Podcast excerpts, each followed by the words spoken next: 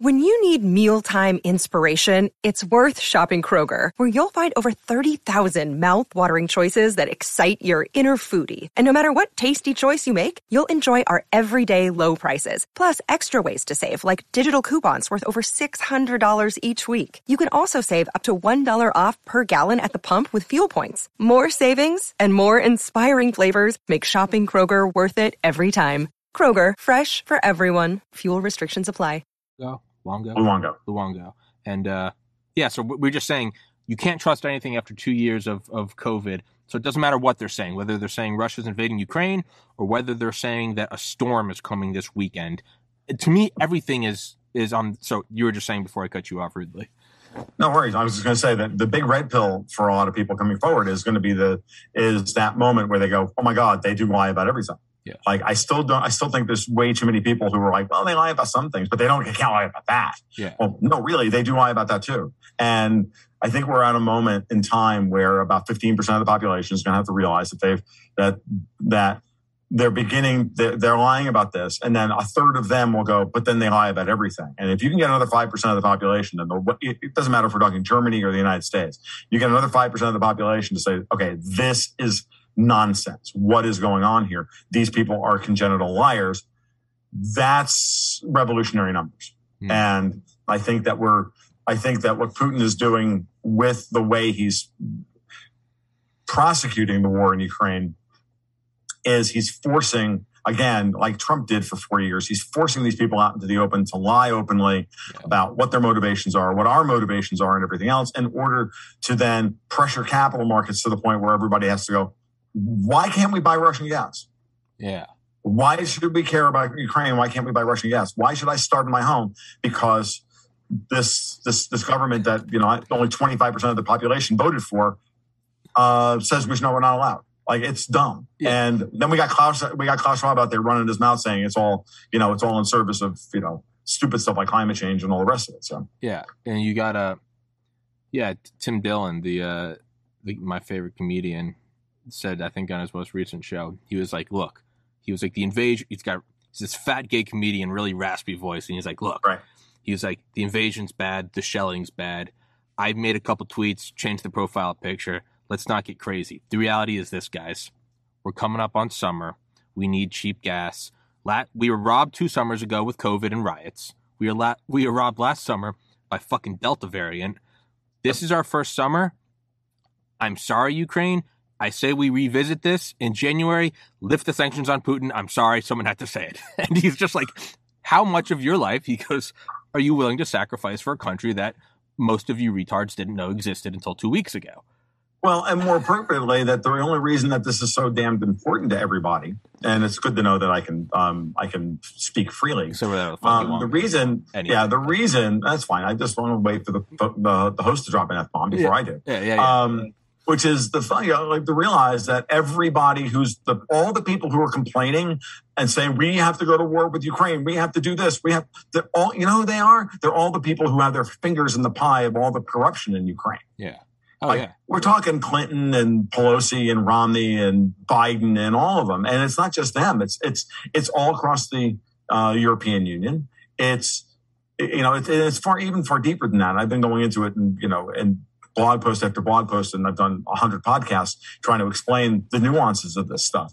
Um, but the reality is, for the average American, like, dude, this is about them protecting themselves. This is about them not making sure that all of the bad stuff that they've been doing in Ukraine for the last eight years since the the, the, the overthrow of Yanukovych has all been in service of getting us to this moment where they could try and take Russia down.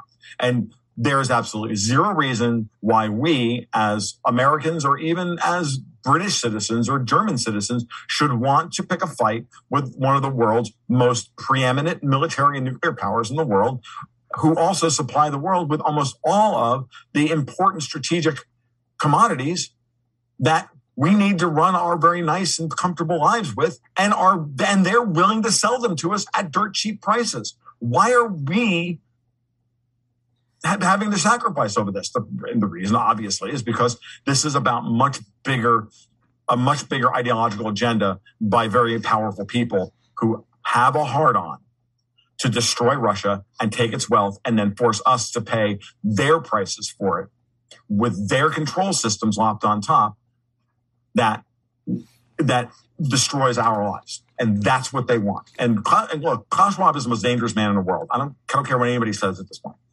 The, the guy's a fucking crazy goddamn communist Herr who Schwab. honestly, Klaus Schwab, the, the, the CEO of the World Economic Forum. Herr he Schwab, his has- holy name. Yes, absolutely. Claire, uh, the Herr Schwab, or Yeah, yeah. you know, their their their Schwabenführer, Yeah. if you want to, U- you know, Uben Führer Schwab. Yeah, Obergruppenführer Schwab. Exactly. um, yeah, I, I watched The Man in High Castle. I'm a huge Philip fan. Um, Fuck yeah.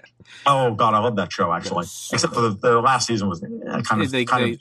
They But- that's what happens when you keep dialing it up and you go from like drug to drug and finally there's nothing left to do but like speedballs and bath salts. You got to go. you got to go multiverse because nothing.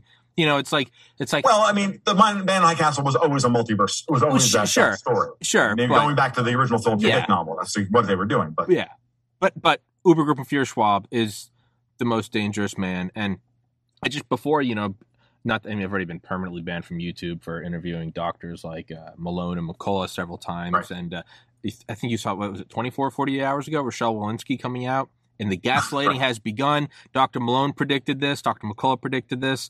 Well, uh, CDC director Walensky or FDA or whatever the hell said. Uh, she goes, I think a lot of the public thought that the science was settled, and that they thought they thought they thought science was definitive and the reality is it's not black and white it's gray and that these shots aren't perfect and it's like dude yeah, well, she's just being told. but but but the point So the, the point is is is is you are seeing this sort of like dissolution of narratives and i the reason i say all that is because people foam at the mouth when i had on those doctors i know that there are people going to be foaming at the mouth and saying you, you don't care about the people of ukraine dude say dude that sucks this shit sucks. It's terrible. No, war is never good. it sucks in War never Africa. It sucks in Iran. It sucks in mm-hmm. Afghanistan. It sucks to be a Yep. homosexual Sucks in in Saudi Yemen. Arabia. Where where have you been in Syria, Yemen, That's- Afghanistan, all of these places over the over the line? And then ask yourself who has been involved in fomenting these crises yeah, and who's been trying to clean them up. Yeah. And you know what you're going to find in every one of these places that we've been setting up. We've been we've been lighting the place on fire, and Putin's been trying to put it out, yeah.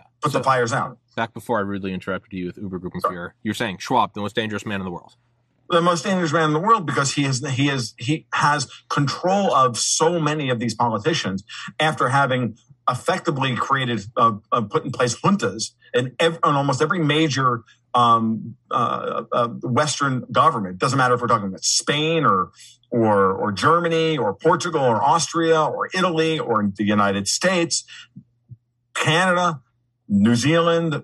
Um, Australia, all of these all of these countries are led by people who have have Schwab's hand up their ass and have and these and his demands are their policy. Now, other than Biden, who's a complete fungus, and it's really just and, and in our case, it's even worse because we've got Barack Obama actually running the show, and he's a willing participant because he hates America and he always has.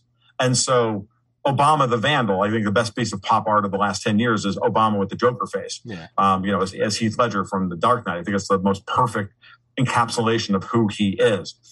Um, when you when you look when you look at all of this, it's very clear that all of this is is is is forwarding Schwab's agenda of a great reset and to destroy the middle class in the West, to destroy the global economy in order to quote unquote build it back better along his techno faggot pedophilic line. I mean, this is what this is about.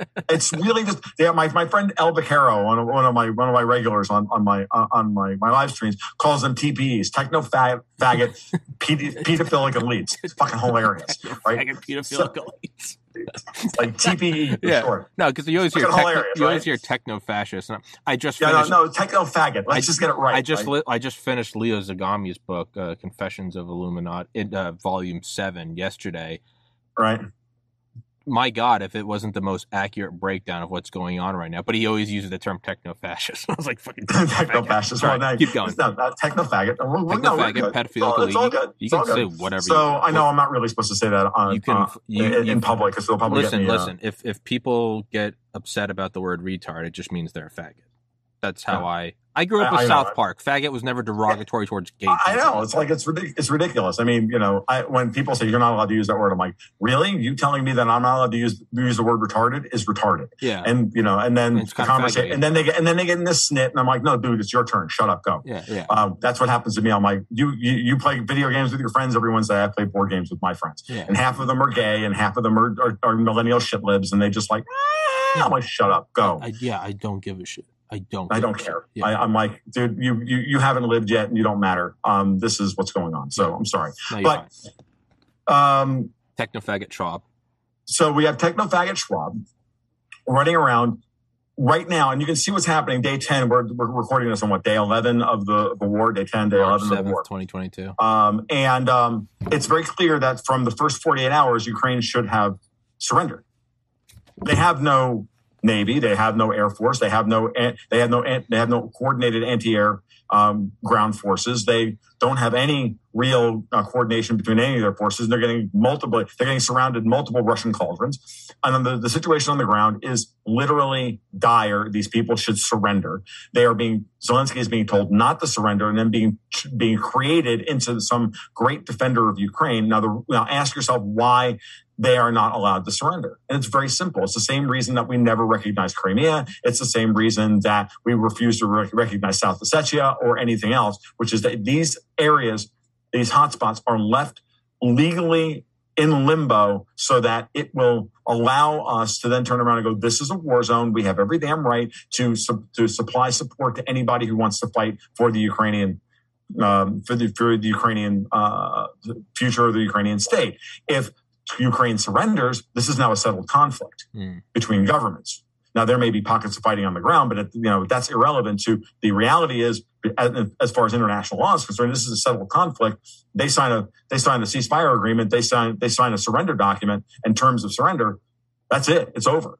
And then we would be the ones fomenting, being the we would then be the aggressors if we keep pledging support to fund an insurgency in Ukraine. So it's very obvious that the goal here is, and that's what Zelensky's job is now, is to, as the shitbag, you know, uh, actor that he is, to rah rah the troops for Ukraine around the world to get us to come in and try and get NATO to to get involved in this war and to never surrender.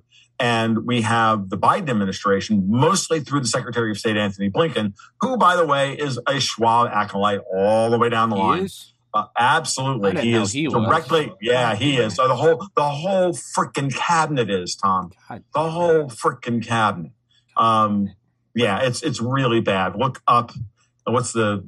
I, I, I linked to it this morning. I got a I got a friend of mine. I can find it in my Twitter feed. But there's a um, it, it's it there's a there's a group that's two stages removed. It's all one big internecine group of of uh, of, of people. Whitney Webb just published a great article explaining how we're going about funding and and building the the new Al Qaeda that's going to fight from Poland Mhm. and do the same thing that Al Qaeda did in Syria, which is that they'll fight in Syria and then whenever they get any kind of resistance whatsoever, they can retreat back into Turkey, which no one can chase them back into Turkey because that would tr- trigger Article 5 of NATO. So they're going to use the NATO non NATO boundary as a means by which to keep these guys alive, constantly, you know, throw them, you know, throw them stingers and javelins and whatever else they need in order to keep the fighting alive. And legally in international law and at the UN, the whole thing bound down in a whole bunch of idiotic techno babble legalese.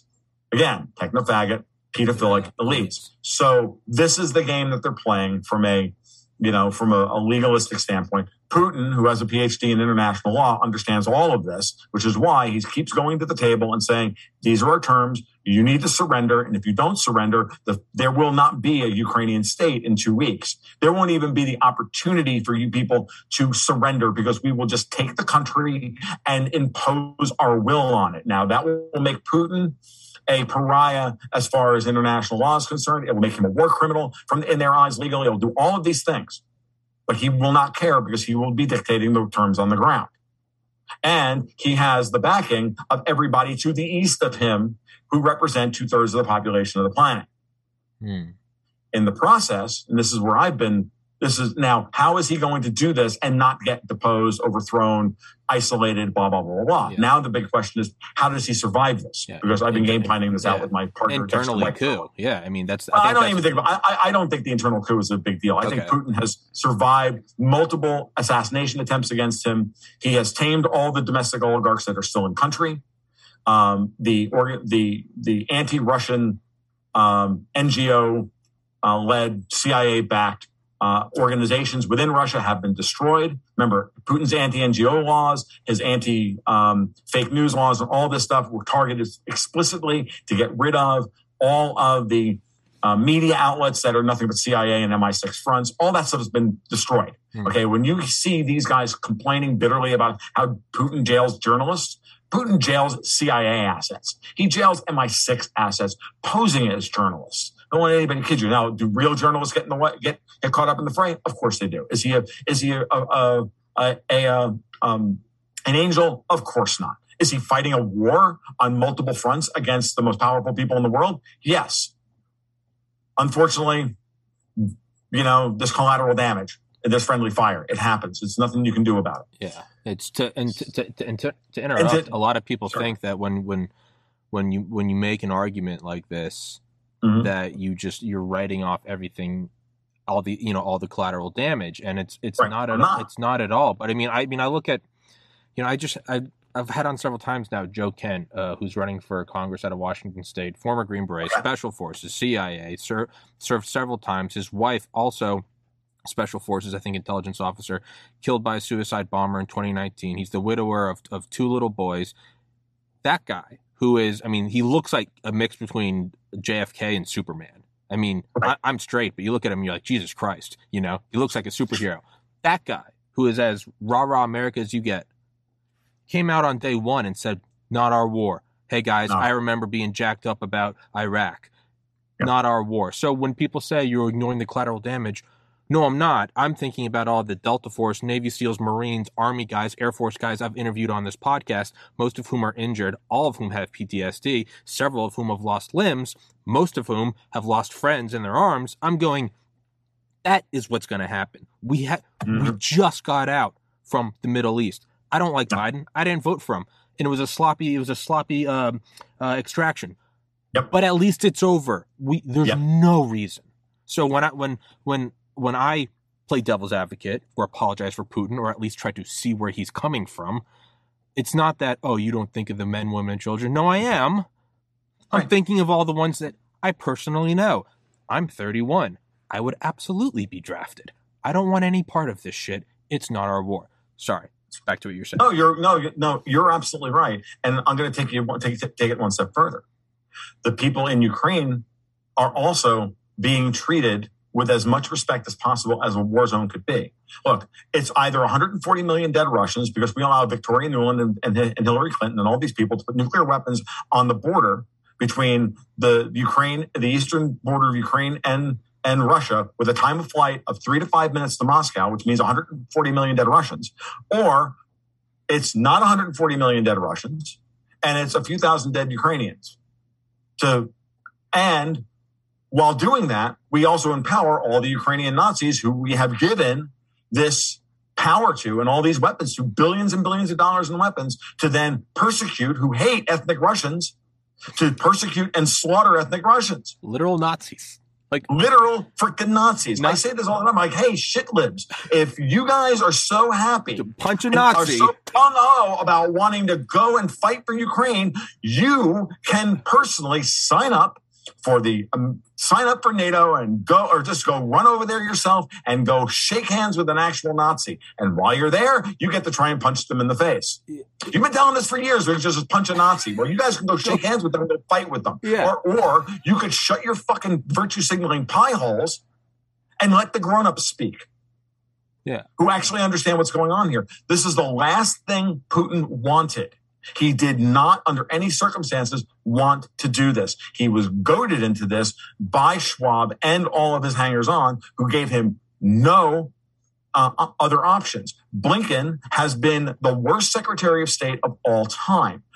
Or He's been the best Secretary of State of all time because he has done exactly what he's been told from the moment he took the job. Within two weeks of taking the job, he went to Anchorage, walked into a, a high level meeting with the Chinese, and opened his and opened up with insulting them over the Uyghurs, and you know basically stopping the talks dead cold. Now, do you think that was done? Do you think that was an accident? Or do you think that was intentional? My take on this, being foreign policy, geopolitical guy, I'm looking at this going, I see nothing but intentionally bad diplomatic overtures towards both Russia and China since the day Joe Biden was inaugurated. These people started on day two with bad diplomacy. And since then, they've done, they've not even engaged in diplomacy. It's been a cartoon of diplomacy. These are our demands. If you don't like them, we're going to insult you. We're going to tell you no, you don't have any rights. You don't have any, we're not going to listen to anything you have to say. And the Russians finally just said, yeah, well, this is where we are. Fine. Here are our list of demands. We put them in writing. We published them to the rest of the world. Did that back in December knowing full well that by February they would have to invade Ukraine because the Americans were never going to sign off on them. Now, the people that were put in the middle of this were the European Union. If, this war was going to be averted, it was going to be averted by the rest of NATO saying no to this. And the Germans caved because the Germans work for Klaus Schwab, and Klaus Schwab wants the war in order to, to, to continue his great reset now that COVID is over. And they've got to they've got to they've got to pivot off of destroying the oil markets, the food markets, and everything else in order and they're going to use the excuse of the war with Russia to do this. This is a very dangerous game because the Russians have financial nuclear weapons that they can launch at us in ways that will collapse the capital markets so quickly that it will then also collapse all of the Schwab backed governments across Europe. And if that happens between now and the midterms, if we lose like the German coalition, if we lose you know Spain or or Macron loses in France or um, and Viktor Orban wins again in Hungary, yada yada yada. If these things occur, right, before while they while this is going on between now and the midterms here in the United States, when presumably the Republicans will take control of Congress, and Biden is effectively uh, unseated as president, because if the Republicans take control of Congress with a sixty or seventy seat majority, which is very likely at this point, you can bet that Joe Biden will be impeached, that Kamala Harris will be indicted, and Pelosi will no longer be speaker, and whoever becomes whoever is elected speaker of the House will be will become the new president. I can almost guarantee you that we're looking at that kind of scenario come early 2023. You understand? You you you actually you and hey, this is I this, I, I can see, I can see this coming because I don't because I believe that by the time we get to the midterms, okay, and the reason I believe this is then I have to start looking back at what I'm seeing in U.S. power system, uh, power structure. I don't see unanimity in the U.S. power structure. Right? I don't see. I see a junta at the top in very Schwabian fashion. All we have to do is decapitate the country, and then we can, you know, enforce our rules around uh, uh, onto the rest of uh, of the country. Doesn't really work. It works that way well in Europe, but it doesn't work very well that way in the United States because we're too decentralized right? Florida governor, for example, has almost as much power to impose domestic policy as the as the American president does, right? So does the Texas governor. So does the California governor. Shout out founding fathers. What's that? I said shout out founding fathers. Yeah, exactly. oh, absolutely. so now let's start. This has been my thesis, Tom, for the last seven, eight months now. I've been watching this go on now for a while, and I've, I've said this in multiple places, the, which is that Sorry, okay, the, the, the, the, reason the reason I, I asked if you think that so I mean I am conservative. I did vote for Trump. I would love to see that happen. I just have to, as with all things I try to do on this podcast, by mm-hmm. playing, seeing both sides. Right? Voltaire, Absolutely. Voltaire said, "The sign of an intelligent man is he who can entertain an idea without necessarily believing it." I just Ding. look at like the the five years I was laughing at like my liberal friends who are like any day now Trump's behind bars. So I have to pause and see myself and go, is that what I'm now going? Biden's going to no, jail. No, no, I, I, I, I, here's the gig. Yeah. Um, do I believe that the Republicans are a bunch of uh, of compromised shitbags? Absolutely. Yeah. Do I trust Mitch McConnell as far as I could throw him? Absolutely not. Do I trust McCarthy or Marco Rubio or Lindsey Graham or any of these people who are all in on this Ukraine thing? Yeah. Absolutely no. Their their goal has been to present the opposition face on domestic policy, but then you know go, oh no no no no no, we have to do whatever whatever they want on foreign policy, and and and everybody becomes a ne- a, a raging freaking neocon the minute there's anything happening overseas that uh, we want to have happen, right? You know, if it's good for the empire, then it's good for the Republicans when it comes to that. They Yeah. always do this. But this primary season is going to be very interesting, is to see how many Trumpian style um, uh, people wind up taking all of these House seats, where you see all of these old fucking boomers these geriatrics, these octogenarians are all stepping aside. There's a tremendous changing of the guard that's happening this with the next Congress. A lot of very powerful people will be gone. Okay. And if they're replaced a la 2010 with a bunch of Tea Party guys, then we're going to have a much different dynamic in Congress going forward. And that means that the Republican Party has no way under McConnell and, and McCarthy are they going to be able to whip people into line over really dumb ideas. Now, let's take this one step further. The pivotal institution right now in the entire world is the Federal Reserve. Okay. And it always is, right? Well, yeah. Yeah. But I want to throw a couple of things out at you. So the other day, Jerome Powell made it abundantly clear at his Senate testimony that he was one against removing Russia from SWIFT, two against seizing the assets of the Russian central bank, three, all of these sanctions are really dumb and counterproductive because they're going to boomerang back on us. He said all that. He also said he was, quote, not consulted by the Biden administration at all on any of this. They just went ahead and did it unilaterally. Without consulting the most powerful man in the world when it comes to financial markets. Now, why would they not consult him? Why would they also have spent the last six months delaying his confirmation for a second term? Because they don't want Powell as FOMC chair, but they don't have any way of getting rid of him because politically there's no there's no way to put anybody else in the chair. Okay, why is that? Who's blocking that? Because they're because Obama's preferred choice is Lael Brainerd, who's um, the most ridiculous cartoon of a fucking MMT shitbag fucking commie retard. Okay. I mean, I'm just like laying it out there. She's the fucking worst thing you could possibly imagine. She believes in mon- modern monetary theory. She believes in UBI. She believes in central bank digital currency. She believes in all of it. She's absolutely Schwabian to the T. She's, you know, all in on the fourth industrial revolution and the whole nine. And worse than that, she's as much as she's as big a freaking political social climbing animal as you could ask for. She makes Pelosi look like, uh, uh, you know, she makes Pelosi look like a Quaker. Jesus. I mean, she's one of the most she's she's one half of one of the most powerful political couples in Washington right now. She's the one that leaked all the insider trade trading stuff Okay. about the Federal Reserve Mhm. governors who all got fired. She's also the one who signed off on all the compli- the trades because she's the compliance officer as the head of the committee that signs off on all the trades. So three years ago, she signed off on all the trades. Then she leaked it all to freaking BuzzFeed. She's got got that Himmler energy, right? Oh, So- Jesus! So support she's as- support the Fuhrer, but also constantly, how can I replace him? How can I get to Now, a spot? Now, I'm a little bit in the weeds here, but let's. No, I let's- don't give a shit, let's- dude. let's If we let's don't, bring if we don't end up, if we don't, if this ultimately doesn't end up with Area 51 and nanobots and the coming no, of the no, anti- I won't go. I won't go there. well, the, So, I, I will put this this, is- eventually. So I'm just telling you, Okay, there are no enough. If weeds. you There are go no there, weeds. we'll go there. There are no I, I'll weeds. just I shut just- up at that point. I just want you to know there are no weeds. That's what I mean. Yeah.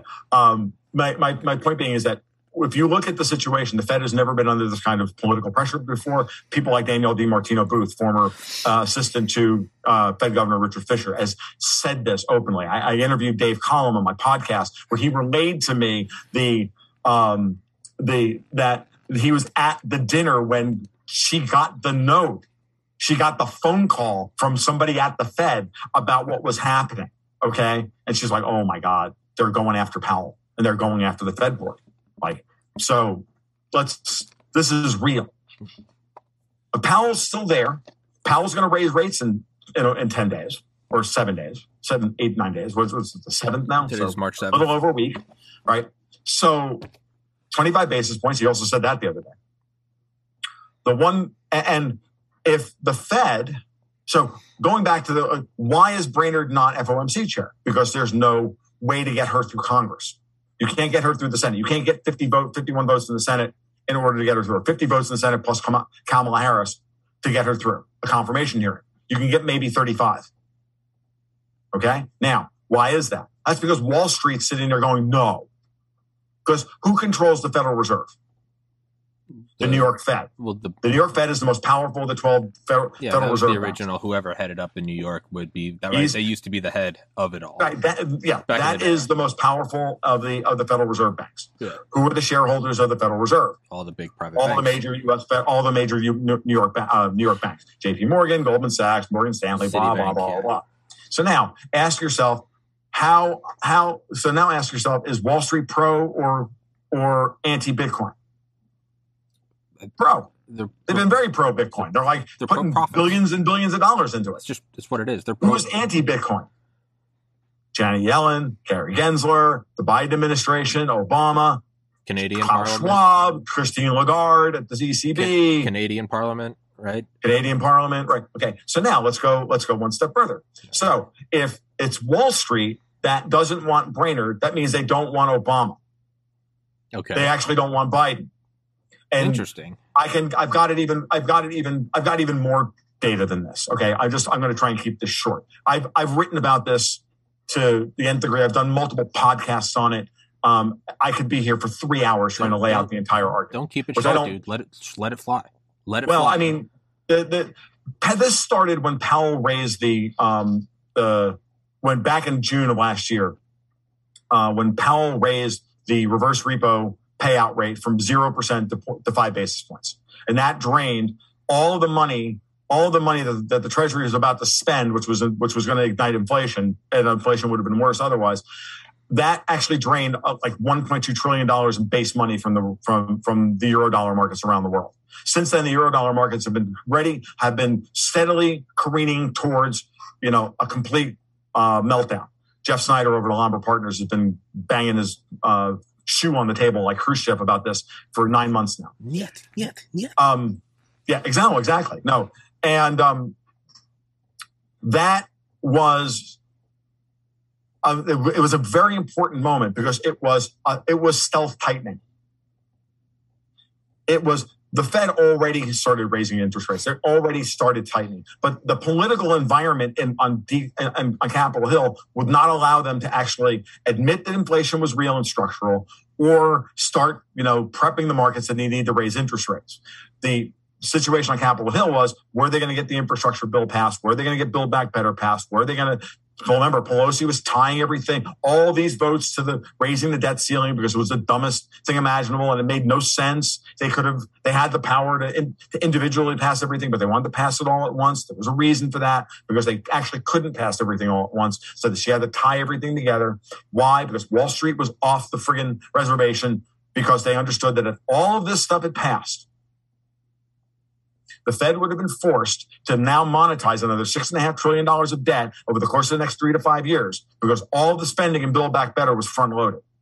As the as the uh, as the, the the CBO report came out, and watch my Manchin kept coming out and saying we have to wait for the CBO report on this. I will wait. Could I you- will wait. I will wait. Could you tell tell me what what that means? Front loading. Uh, front loading means all the spending was up front. So it was a 10 year, it was a, a 10 year spending bill, but not 75 or 80% of the spending was in the first three to five years. Got it. Okay. So they, you know, and then there's a very little extra spending over the la- over the last part of it. So, and they kept saying it's revenue neutral, it's all paid for, blah blah blah. It's not nonsense. The CBO came out and said it's going to cost six and a half trillion dollars, and they knew this. They just lied to our faces about all of this. So, um, if you watch the political situation, they kept trying to get this through. Manchin and Kyrsten Sinema of Arizona kept saying no. They kept watering down the taxes. They kept watering the bills down. They kept trying to get the spending down because what they were trying to do was impose and undermine all of this fiscal spending because the Fed can't control what Congress does. You know, we Austrians and libertarians and gold guys, we all like to focus on the Fed's printing all this money and they're handing all these, these, these trillions of dollars to the banks. That's the monetary side. But there's the fiscal side where the Fed has to deal with all of Congress's spending. We already spend through uh, entitlements and uh, and just and basic uh, and defense. We already spend all the tax receipts we get on a regular basis. Everything else is deficit spending. Okay, so now what's Powell trying to do? He's trying to run out the clock, knowing full well that inflation is going to happen and start showing up at the end of the year. The economy is going to start improving as COVID recedes, right? And the economy starts roaring back. The economic statistics will start to show that we don't need Build Back Better, mm-hmm. that we're not on the verge of a complete economic meltdown, which will give him the political cover to start talking about we need to we need to pull off we need to pull off QE, we need to start raising rates, we need to start doing all this stuff. At the same time, he's due to be re, upped as, uh, as Fed chairman. If he wasn't due to be re-upped as Fed chairman, he would have already raised rates. Uh. Because it wouldn't have mattered because he was already ensconced for another four years. Mm-hmm. So they were using his um, uh, re-up, yeah, his reappointment, and the political situation. All this was timing. All this timing was all this was all supposed to be played out by October. Build Back Better was supposed to have been passed, which would neuter Powell. Then they can do the then they can do everything. But the political opposition to this agenda hardened between like August and October, and Pelosi found herself desperately trying to just push everything through, and maybe she could, you know, force you know, then and then she was just trying to play stupid games like, well, we're going to pass the bill and we're going to force the the Senate to vote, force the Republicans to vote against it, or force these people to vote against it, and hoping that that would shame them into something. I'm not really sure. Try to shame the shameless people. yeah, trying to shame shameless people. That doesn't work. Should know doesn't better. work in Congress. But, no, it doesn't. So once Build Back Better failed, once pa- once Biden met with Brainard and Powell and came out of that meeting saying, okay, well, Biden gets to be, or, or Powell gets to be chair and Brainard gets to be vice chair. Notice Brainard hasn't been confirmed as, as vice chair yet either. Oh, by the way. Um, the reason, so once that happened, that was your signal that Powell was now has won the political battle on Capitol Hill. Wall Street's come in, told Biden what, what the deal is, which is Powell's our guy. We chose him under Trump to start this process because we didn't buy into this shit under Trump. We didn't want this. We didn't want we because understand that what Klaus Schwab wants is the destruction of the commercial banking system, to roll the entire commercial banking system up and give all the power to the central banks. Do away with the two tiered monetary transmission system. Central banks issue to the commercial banks who then issue the money to us. They want to collapse that so that we go directly to the Federal Reserve or the ECB and they can decide and they can decide with the social credit system whether or not we get the ha- we get the have a loan, buy a pizza, you know, buy a gun, whatever. All right. That's their goal. Wall Street said no. And if you know the man on Wall Street and you know who Jerome Powell always worked for, then you always knew that this was what was going to happen. You also know Trump didn't like Powell because Trump is a shitbag fucking mercantilist who believes in a weak currency and high protection tariffs. So he and Powell were always at odds because Trump was trying to spend us into a new um, into a new golden age by rightly cutting taxes and regulations and all the things he did right, but all the bad stuff of all the deficit spending. Whereas what we needed to do was classic Austrian style austerity. You cut taxes, you cut regulation, and you cut spending at the same time. What we always wind up with is we raise taxes, which is what the IMF and you know, all those guys always say we have to raise taxes, we have to raise this bullshit, and then and cut and and and cut government spending to cut GDP, and it's all terrible. It's like it's the most, it's the worst thing you could actually ever ask for. So Powell was actually trying through monetary policy to pull back, but without the political will on Capitol Hill to get that done. Now you ask yourself the question: Was COVID just another way of extending the Fed from, you know, forcing the Fed to monetize again? Because once once Powell took over, he was trying to do the exact thing. He was raised interest rates far faster than the market was happy with. That you know many people were happy with. They were screaming in in Brussels. They were screaming on on the White uh, uh on Capitol Hill. They were screaming everywhere. They were screaming on MSNBC. Yada yada yada. CNBC was screaming about it. Cramer was screaming about it. But reason the reason being, Powell is there. He's a private equity guy. He he represents the banks. He doesn't represent like Janet Yellen represents the ivory tower intellectuals who write all these unreadable white papers, which tell us, you know, how they're going to enslave us tomorrow. All right. She works for them. Mm-hmm.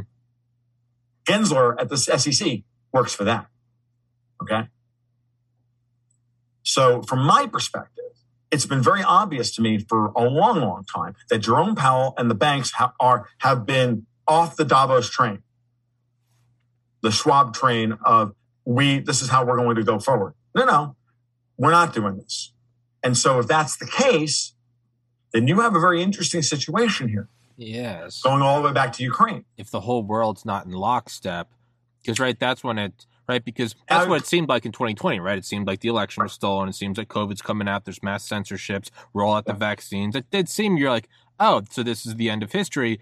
But now, anytime you have anytime you have competition, shout out capitalism, be it between you and I with podcasts or between the movers and shakers of quadrillion dollars of, of capital, right. we get something better. And this is what I do every episode is I'm going to go piss because I have a bladder of, a, of, a, of an infant. And uh, you're going to monologue for 30 seconds and tell everyone where to find you. All right. So what I'm going to tell you, what I'm going to tell you all now is here's the money shot. The money shot here is that you've got the Fed on one side draining the world of, of dollars, international dollars. You've got the Russian army on the other side creating reality on the ground that Russia gets to be an empire again because they get to control Ukraine. And in the middle is the European Union, and they don't have a pot to piss in or a window to throw it out of. Meaning that when the that the financial markets are the next stage of the war. The Russians have already, as of day 10, uh, effectively established on the ground military control over Ukraine, as I said at the outset. What happens now is will Putin unleash the financial weapons that he has at his disposal to destroy uh, and break down the European capital markets in such a way that it forces political revolt in a place where people are already out there angry about what's been going on. Now, you know that the um, the situation in Europe is has been tenuous for months because there's been hundreds of thousands of people out in the street protesting against vaccine passports and green passes and all this stuff. And then what happened three weeks ago, two and three weeks ago, as COVID started to recede and we started to ramp up to the war. They started, oh no, we're going to back off on the back on the vaccine passes. We're going to back off on you know taking your life away from you. But other than in Mario Draghi's Italy, where they're going to say they still say the unvaccinated are not part of our society because that guy needs to be dra- dragged out by his hair and beaten to death until his dentures fall out, motherfucker. Um, so I'm Italian. I'm sorry. He's destroying my homeland. Want, man. I don't give a shit. Yeah, he's, he's, he's destroying my homeland. I, I'm I'm done. Give him the so, Mussolini treatment. I don't give a shit. So the the so when you think about it, they're trying to desperately to dissipate that anger against them over COVID restriction passes and all of this stuff, and now shift that anger directly onto yeah. the Russians yeah. in order to say the Russians are coming, the Russians are coming, but the Russians aren't coming. They're going to take the parts of Ukraine that are necessary, that are important to them, and then everything else doesn't really matter at that point. Yeah, the COVID- and then they're going to force new, they're going to force a new negotiation. Yeah. In the meantime, you've destabilized the capital markets in Europe to the point where look. We're going to be fine here in the United. We're not going to be fine here in the United States. You'll note what's happening. Biden is making every move imaginable to try and impose costs on us here at home in support of what Schwab is doing to the people in Europe. He's doing exactly the same stuff, trying to cut off Russian gas, Russian oil. Now he's talking about going to uh, meeting with Maduro in Venezuela to get Venezuelan oil back to the Gulf refineries. He's talking about, you know, fast tracking a, a new JCPOA to bring Iranian oil online so that they can then force, they can then try and take Russia's four and a half million barrels a day of exports off the market. Why and give it back to other people. Why not just turn on the ones that you shut down here? Well, in some respects, you can't because we have refineries here in the United States. A, some, a lot of people don't understand this part of the oil market. Oil is not just oil, mm-hmm. right? There are lots of different grades of oil. There's lots of different. There's oil of all sort of all types. Crude, shale, Brent. Okay, no. Well, I mean, crude oil comes in many forms. It comes everything from very ultralight sweet stuff that we get out of of uh, of fracking produces a very light oil. Okay, and has a lot of low. I'm a, I'm a chemist, and I've actually worked in the oil industry a little bit. I can explain this in very kind of broad, basic terms. You know, um, oil is you know they're nothing. These these hydrocarbons are straight chain hydrocarbons, so simple alkanes from you know C3 to C5 to C8 to C12 to C20, right? Where the, it's a straight carbon chain with a whole bunch of hydrogens on very simple. If you've taken any high school chemistry, Organic you know what I'm talking. Chemistry was my favorite class in college. Right. So you know, methane, ethane, propane, butane, C1, C2, C3, C4. Light crude produces a lot of is is heavily weighted towards the low end stuff. So it's good for making gasoline. It's good for making JP4 jet fuel. Fuel. It's good for making you know even somewhat somewhat making diesel fuel.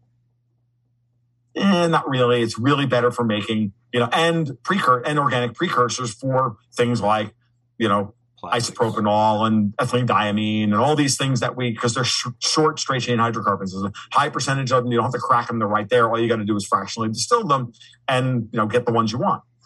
On the other side is heavy sour crude. And now sweet and sour just means it is acidic versus basic. Sweet crude is basic. Sour crude is acidic. Because acids taste Mhm. sour and bases stay sweet so heavy sour crude is more heavily um, you know, the higher percentage of the higher um, straight chain hydrocarbons. So all the waxes. So C10 through C25. Guess what? More BTUs per gallon and per barrel in heavy crude versus light crude because a lot more energy stored in, the bonds, yeah. in dodecane as opposed to methane. You can look all this stuff up. It's not hard. I'm not bullshitting you. Go get yourself a CRC manual. You'll see what I'm talking about. So, um, the Russians produce medium and heavy sour. The Russian Urals grade is medium and heavy sour crude. Okay. The Venezuelans, all of the all of our our, our, our Gulf Coast refineries were built by Citgo to refine the sludge, the ultra heavy stuff that Venezuela produces that practically has to be heated to get it out of the ground. It's so heavy. Their refineries are all designed to crack that stuff. Mm, They can't crack got it. light sweet. You can't fill those refineries with light sweet crude. They have to get medium sour, medium heavy crude. They have to get medium or heavy crude. So when we, so when Trump took Venezuelan oil off the market, I, I literally I said, and that means that they're going to be buying. It means we're we're going to be buying Russian Urals grade, right? And two weeks later, big article on Zero Hedge. Oh, this is funny. The Americans are now buying hundreds of thousands of barrels of of of, uh, of Russian Urals grade per day to fill the Gulf Coast refineries, which I already knew because I understand basics of the oil market here in the United States.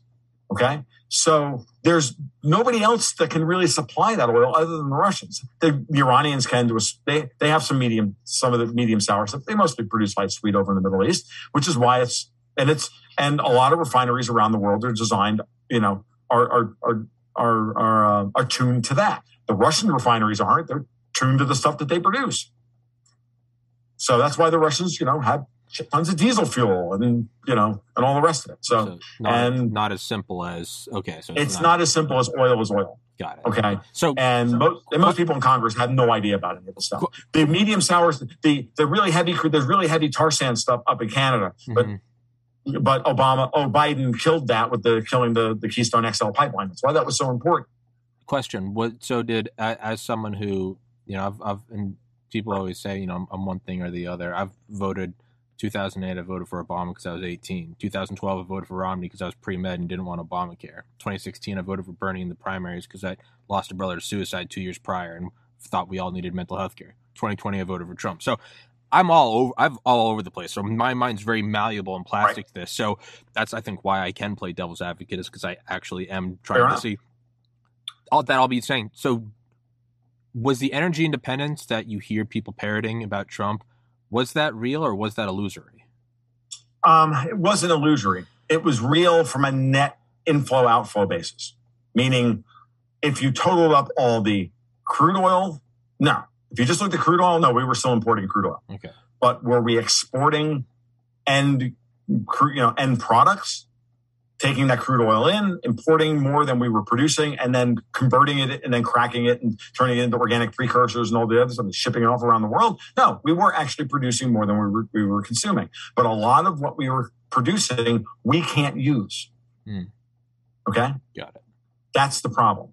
Now, so a lot of our oil market is actually designed towards exports because of this, you know, and and another thing to think about as well is that the East Coast refineries are all tuned and the supply chains there are all tuned around Brent, around getting oil light sweet off of the North Sea because it's the it's the cheapest way to get that oil. We don't have pipelines that send the send the light sweet from the Bakken or from the Permian all the way up to New Jersey to be refined there. We just buy it from the Brits, you know, and the Scots off the off the, the North Slope or the North Sea, and they ship it across the the, you know, yeah. the very.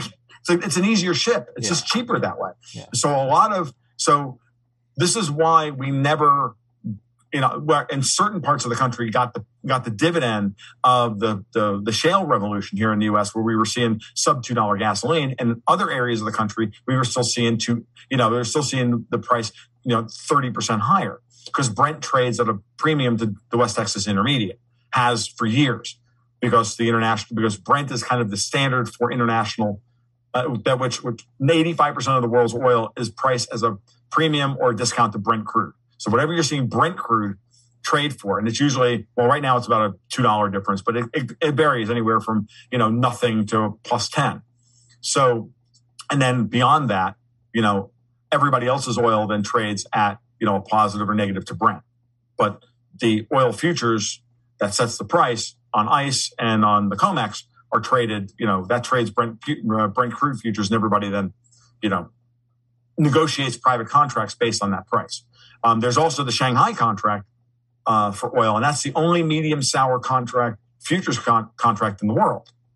Okay, which is a big deal. So the SGE oil contract out there actually can coordinate for a, a medium sour grade. So basically Russian Urals grade and other, you know, other and other grades. There's a lot of other places that produce medium sour, but the Russians are the ones that produce the most of it. Okay, and um, so, so that's important from that perspective. To, to now to wind back before my my my pitch break. So talking about competition's good. Now we have Wall Street versus the Klaus Schwabian locksteps. Yes. Where do we go from there before my bladder so rudely interrupted us? Sure. Uh, so what I was saying, what you got, we're gone. I'll, I'll repeat a little bit just so you hear it, which is the following: If the Fed is off the is off the reservation, then the Fed becomes a the Fed and the Russians then will create a pincer move uh, uh against from two different directions against Schwab's desire for a great reset. Because the Fed, and if we have a shift in Congress, that will support the Fed going hawkish mm. and allowing them to raise rates, and we can get some fiscal sanity here in the United States, meaning we just shut down new spending. At least, you know, let the Fed raise rates a couple, uh, you know, even, you know, even a basis point, you know, even not a basis point, even a full percent yeah, that's going to add another $300 billion worth of debt repayment onto the budget. But $300 billion we can deal with. We can certainly find $300 billion worth of spending to get rid of. We could easily start to signal if we have a Congress, this is my argument. And again, I was the first one that, that I saw to say this, but now everybody is beginning to see what I'm, I'm beginning to see. I'm beginning to see this idea leak itself into the into the financial zeitgeist, which is that we do have the opportunity here, since we're going to be in a stagflationary environment going forward, that the Fed has the room to raise rates, and then for Congress and for the political class to win, for candidates to come out of the woodwork now and win with the opposite message than we've been de- we've been dealing with with the Democrats, which is we don't have to spend our way into oblivion we are not rich anymore. We are actually quite poor given the three years of COVID and war and everything else. Now it's time to tighten our belts. Now it's time to get serious about reforming Social Security and Medicare. Now it's time to do all these things. And the markets are desperate, desperate to hear that language out of American um, politicians. And so we will get quite the dividend if that is what emerges as the dominant political theme from here to 2024. Okay. Meaning we have a replay of the late 1970s of Volcker raising rates into an inflationary, stagflationary environment, and stagflation being an inflationary depression, as opposed to a deflationary depression like the Great Depression. And a Reagan like character going, we're going to tighten our belts, we're going to reorganize everything. We're going to cut spending and we're going to lower taxes and we're going to make, and we're going to truly make America great again. Okay. That's the difference. Trump is not that guy. He doesn't believe in that. He's a shitbag property developer from Queens who believes that debt is good. Okay. It's his imprinting. You can't get around it. He needs it. Trump needs to go away. Okay. I love Trump for other reasons. I voted for him twice and I'm, I'm a fan of many of a lot of the work that he did as president, but I am also like you said about Voltaire, I am also willing to criticize him about the things that he did badly yeah. and praise him for the things that he did well. Yeah. And I can see him as a complicated figure. And I, it's not a basic, you know, orange man bad, orange man good yeah. scenario. Yeah, it's, it's just not, not, He's not on one hand, he's not Hitler. And neither is Putin. Yeah. On one hand, he's not Hitler. On the other hand, he's not the savior of Western civilization. He's not Orange Jesus. Yeah, he's he's a he's a guy that has his up. But so with this, then how come we didn't see how come we didn't see the Fed and, and, and the New York and the New York banks diverging from Schwab earlier if they're against and then I would imagine in my well, because they didn't have because they didn't have the well they were remember I think they were end you run. they were always COVID. against it. I think they were. I, I think from the moment they they they put Powell in place, the more I think about it, the more I realize I, have been going over the last four years um, since Powell came into and came in and started accelerating um, uh, interest rate hikes after Yellen, and then all of the clashes they had with Trump. I think, I I I think that they were already there, but you know this was going to be a nasty fight. This is going to be a nasty fight. And then you have the political, and then you have the, the, the you have the junta on Capitol Hill forcing, yeah. you know, and then COVID, which just you know they rolled over. They had to roll over. What were they going to do? Yeah. Like the whole world, the world would, they forced us with COVID and they forced the Fed and everybody in COVID that it was either the Americans step up and print, you know, trillions of freaking dollars to liquefy the markets or everything collapses. Yeah. And that would have collapsed Wall Street. So, you know, it's again, this is, this is a very complicated thing. You're trying to, you're trying to, to get yourself out of a multi-layered Chinese finger trap. Yeah. Yeah. Best way to look at it. Yeah. And like, you know, okay, I got, I've gotten past the first lock but I got three more to get past. Yeah, it's yeah. Okay, it's, it's you know. It it's, it's a Rubik's cube. It's a enigma wrapped in, in, a, in, a, in a, mystery, and fucking whatever right. Churchill said. It, but right. it's it makes me think again. Tim Dillon, he goes. Everyone that thinks that Putin's going to launch nuclear weapons, he goes. No one. He, he goes. He goes. Listen, he goes. Putin has palaces. He's got yachts. He eats caviar to some horse pussy. He doesn't want this game over. He goes, nuclear war, nobody wins. We don't, we don't get to walk, you know, everybody likes no war. one wins. Nuclear war, hey man, all your, all your Epstein Islands, all your, uh, all your Coke parties and New York penthouses, you don't get that anymore when you're in NORAD at a cold, dark bunker. So what I'm thinking about banks is they're looking at the Great Reset and there's a bunch of Wolf of Wall Street types going, oh, what's this commie shit? Yeah, no, I, I absolutely. Where's the gold plated like, Lamborghinis? We're going to turn I, am just like I've, I've like laid this out for people on multiple podcasts and go so i want you to tell me with a straight face that you believe that jamie dimon yeah, the ceo of jp morgan is sitting back going yeah i think it's okay that i turned my i turned my father i turned i turned the world's most powerful bank over to a bunch of fucking shitbag german eugenicists yeah you think the guy's Greek for fuck's sake? Yeah. Like that's not happening. You think Lloyd Blankfein's really like, you know what? It is for the better. No, well, you want to flee to Bentley? It's just dumb. It's, it's like human it's dumb. I, and and the funny the funny thing is, is that the more I thought about this, I, I was chatting with my people. I, I, as I was putting this thing together, right back in June of last year, I remember sitting there like writing that out on my. I have a private Slack server for my patrons. So we have a private discussion group. And I, I, wrote this out. I said, does anybody here really think Jamie Dimon is going to turn, you know, turn, turn JP Morgan over to a bunch of German eugenicists? And one of my, one of my patrons at the time was a, you know, hedge fund manager and has tussled with every one of these people. He shall remain nameless. You know, had his life ruined by these people. He's like, oh, I know Dimon, and I know that that is exactly not going to happen. I'm like, yeah. none of these guys are. I mean, absolutely, there's no way in hell that Schwab is going to be allowed to pull this off.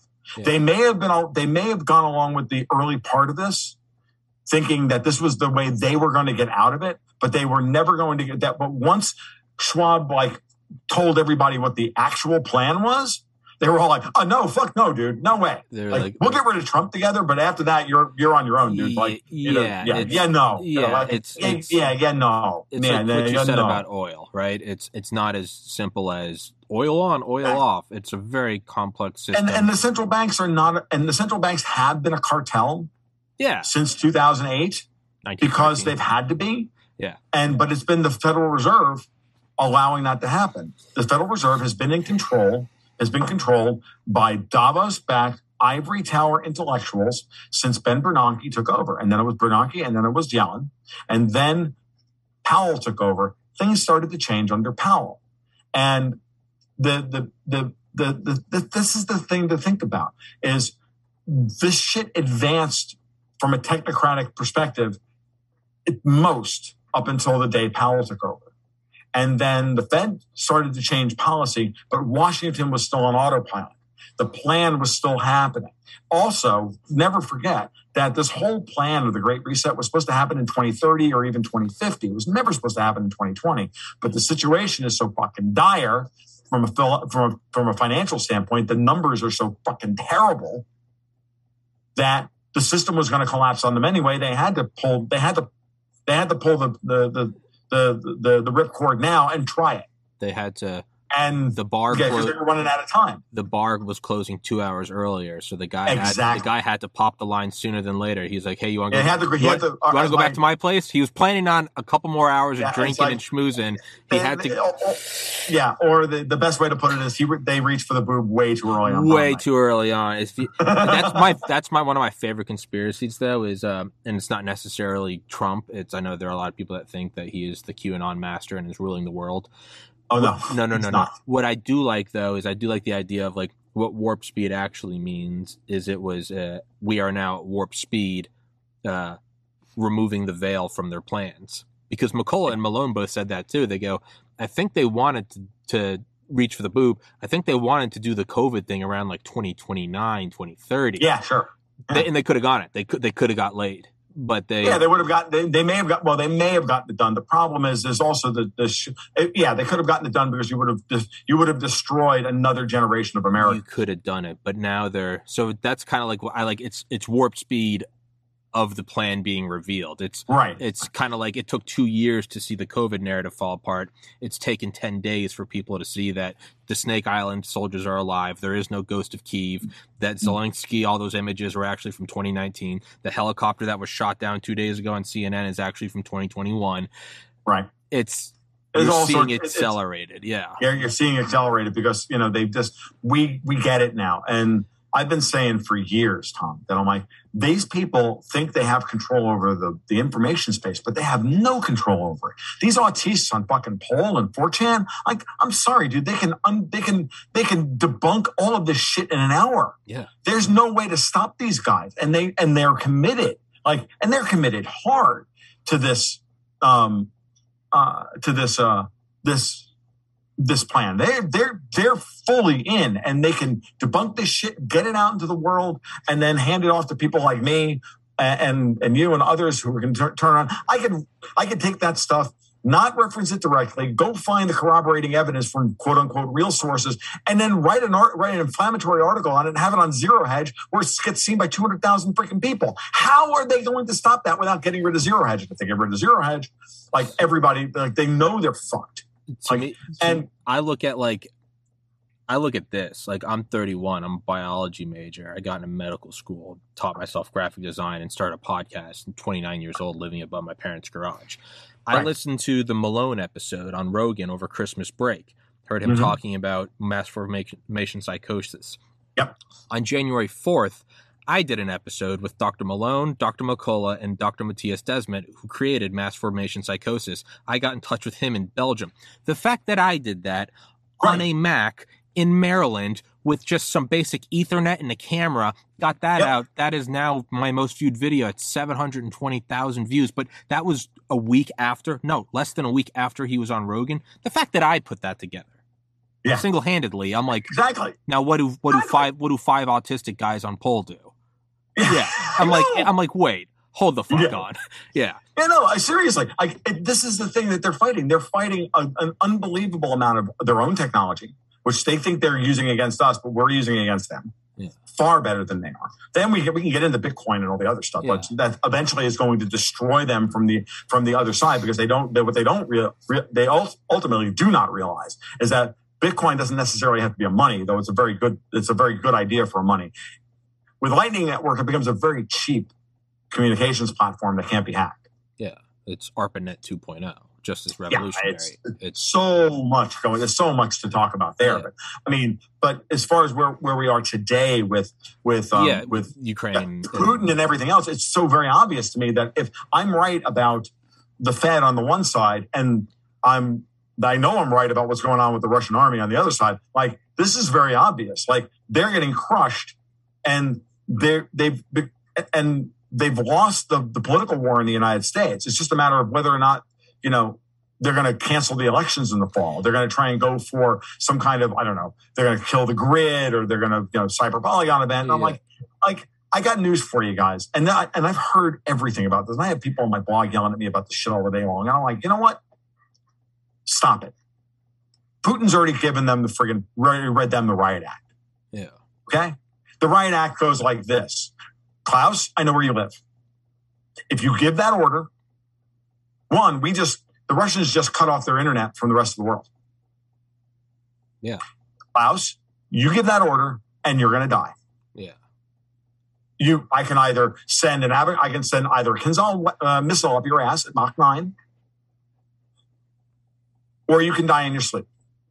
Yeah. Some Spetsnaz It's, friends. I'm, I'm- I'm- like I'm serious. Like the the idea that they're going to cut off the electrical grid, they're going to crash the the world's um, computers and everything else, and then still remain in power.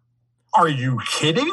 You know what? Again, You know, you know who's uh, gets on the phone at that point to Putin is Jamie Dimon, who goes, "Dude, don't let them kill the. Can you send the Spetsnaz in to kill this motherfucker, please?" the guys that funded the, the the shooter on the grassy knoll come out of the woodwork and they go, "All right, hold on, what the fuck are you doing?" I doing?" mean, it's just, it's just, it's just stupid at this point. it's like and if we have that level of of um if we have that level of opposition to schwab's great reset within our own government and our own power structure here ain't no way any of that is ever going to happen it's period it may happen to europe but pff, europe's Europe's gone. Yeah. Like these people are ready to, to sacrifice Europe on the altar of everything. well, Uh, and they're- I, they're I bunch don't, I don't begrudge the. Europeans their their their future. It's going to be terrible, but it is what it is. Yeah, well, they're a bunch of beta soy cucks, and that's what you get for not having a backbone. I'm sorry, but stand up. It's but I, I do look at I do look at like um I think of Thomas Powers,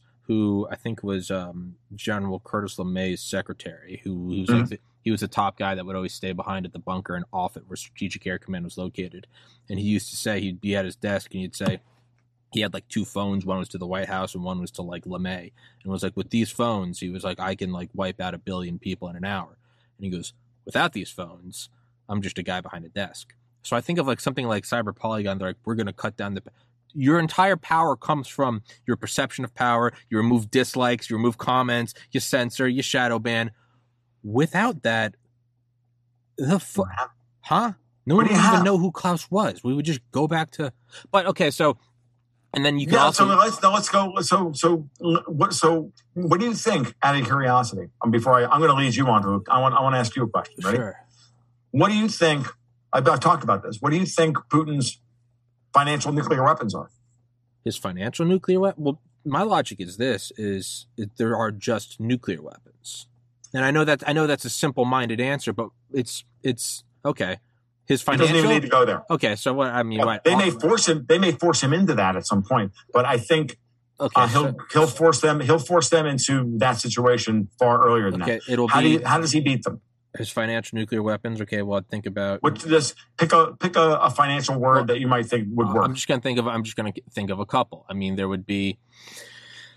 There would be what he could do with with cyber attacks, what he did on Ukraine, and I think 2014 from Nicole Perlroth book. This is how they tell me the world four letter word. Four letter word. Gold. Yeah. Yeah. All right. Yeah. It's gold. Yeah, big dick gold. And the reason is the reason it's gold is really because oil. All Putin has to do is, is to reprice gold, uh, oil in terms of gold and only accept gold for his oil, and in the process, deep, and in the process, um, sell it at a massive discount. yeah. and force the entire world onto the gold to- standard. no, to force the one. See, the, the current financial, their power comes from the blowing up of this massive financial bubble and all of the money that they think they control, all these trillions of dollars they think they control. But those fi- those trillions are are credit based on a finite amount of a, uh, based on the rehypothecation of very of a very small amount of gold to a pile that looks like it's this big. yeah. Yeah. Now you shrink that pile, which is which is more than ninety nine percent paper gold, not physical gold, and you shrink that down to say even close to an order of magnitude greater than um, the amount of gold that's actually out there. You shrink proportionally everything else by orders of magnitude. Okay. So, how do you do that? Well, the easiest way to do that is to say, look, um, the current price of gold is about 17 barrels to the ounce. Ounce of gold will get you about 17 barrels of oil. Depends on the you know where we are today, plus or minus a barrel. Okay. Well, you know, I know I know there's risks associated with buying Russian oil. Hey, how about I give it to you for 50 ounces barrels to the ounce? And you don't even have to do business with our banks. You can deposit the money in a bank in Turkey because they take gold. Yeah. or in Hong Kong. They take gold too. What I would say. Now, would- now you're trading oil at $39 a barrel in gold. You're now forcing everybody to go, oh shit, I can get that arbitrage. It's a 65% arbitrage, Tom. Hmm. Okay. Now, what happens then? Well, everybody goes and tries to find physical gold in order to buy Russian oil. And the Russians say, look, you know, you buy it from us, we'll deliver it to your door. We won't do this free on board, which is the equivalent of you going to the to the Chinese restaurant after you've you've placed your order over the phone, then go and pick it up and bring it home. That's free on board, right? Oil free on board or soybeans free on board. No, no, we'll deliver it to you. There's another term for what happens when you buy it and you order it and it's DoorDash. So the Russians go to Oil Dash. Okay? Or, you know, oil Uber Eats or, you know, Uber Oil. We'll Yeah. just deliver the shit to you. We've got the tankers. We've got the insurance market to ensure that to insure everything. We're good. We'll deliver it to you. You just deposit a whole bunch of gold in this account over in Hong Kong or Turkey or this or Dubai or wherever. Go get the physical gold. Go find the physical gold. There isn't any. It's stuck in central bank vaults. You either have to uh, start watching the central banks disgorge their, their, their central bank reserves in order to pay Putin gold, which he'll put on his country's balance sheet, and then issue a domestic backed, gold backed ruble that only circulates internally. It's convertible for gold only internally within Russia, while the international ruble trades at whatever it trades at. Similar to what China used to do with the onshore offshore yuan. Okay. Putin will close the capital account for the for the Russian government, issue a gold backed ruble for domestic uh, consumption, domestic usage, and create a golden age for Russian consumers and Russian businesses, while at the same time crashing all the Western financial markets enforcing a 65% deflation on everything. Or a re- complete revaluation of the price of gold from $1,900 an ounce to around 10000 Take your pick. Those are your options. And the structure of the entire financial system changes overnight. Now, all of a sudden, everything changes. I would say I was not entirely wrong, though. The reason why he can do this is because he's still sitting weapons. on a shit ton of nuclear weapons. No, you're absolutely right. That's the core.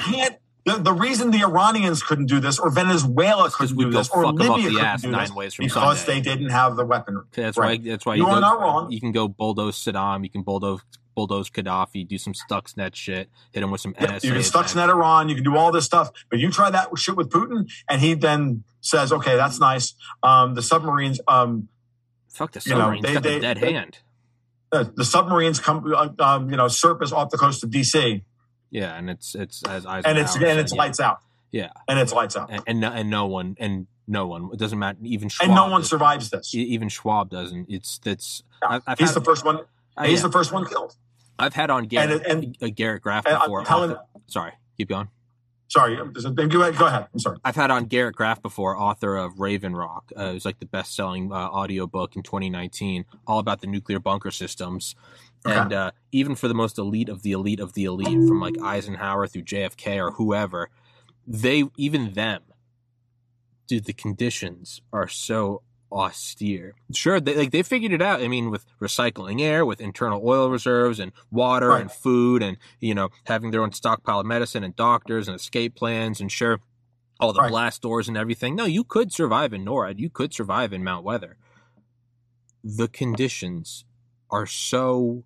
Horrific. I mean, eventually, I mean that they were stocked with alcohol and pills because they're like, eventually, people are going to go mad. You're just going to Yeah. want to start. So that is kind of, yeah. I was watching uh, Doctor Strangelove yesterday. That is that is kind of the. It's all. It, the whole thing's fucked. So Yeah. he No, actually I- could I- pull off this goal. I, I, I forced my daughter last weekend to. I, I finally sat her down and said, "Nope, Soapy, you're not. You, you have to take two hours. We need to. You need to watch Doctor Strangelove. My daughter's going to be 16 in April, it's a and uh, it's I've a- been going kind of steadily going through a lot of classic movies with her, and um, I even tweeted it out right as right as you know. I even tweeted out the picture of the television set with Slim Pickens riding the bomb to Ground Zero. Right, Say, I thought this was appropriate for this weekend. I don't know. Call me crazy. And my daughter, well, Camille and I, my wife, my wife and I sat there. Of course, we've seen it. You know, I've seen I've seen the movie. Uh, Two dozen times, I can practically, I practically have it memorized. It's hilarious, and of course, we grew up in uh, an age where we understood that the only way to deal with this is to laugh at it. Because I grew up, I'm I'm older than you. I'm 54. I grew up with air raid drills, with hiding under my desk and yeah, all this stuff. cover. But it's He just sat there completely horrified yeah. by the whole thing. I mean, she laughed kind of nervously every and every once in a while, but she just kind of looked at this going, "This is terrifying." I'm like, "Oh yeah, it is." And the only thing you can do is laugh because the rest of it is absurd. Well, and it's it's also that it's uh, at the end of Eric M. Schlosser's book, Command and Control, all about nuclear silos, and he, and he goes, the thing is, is we have this sort of illusion that you know, starting in 1989, we stopped living under the bomb.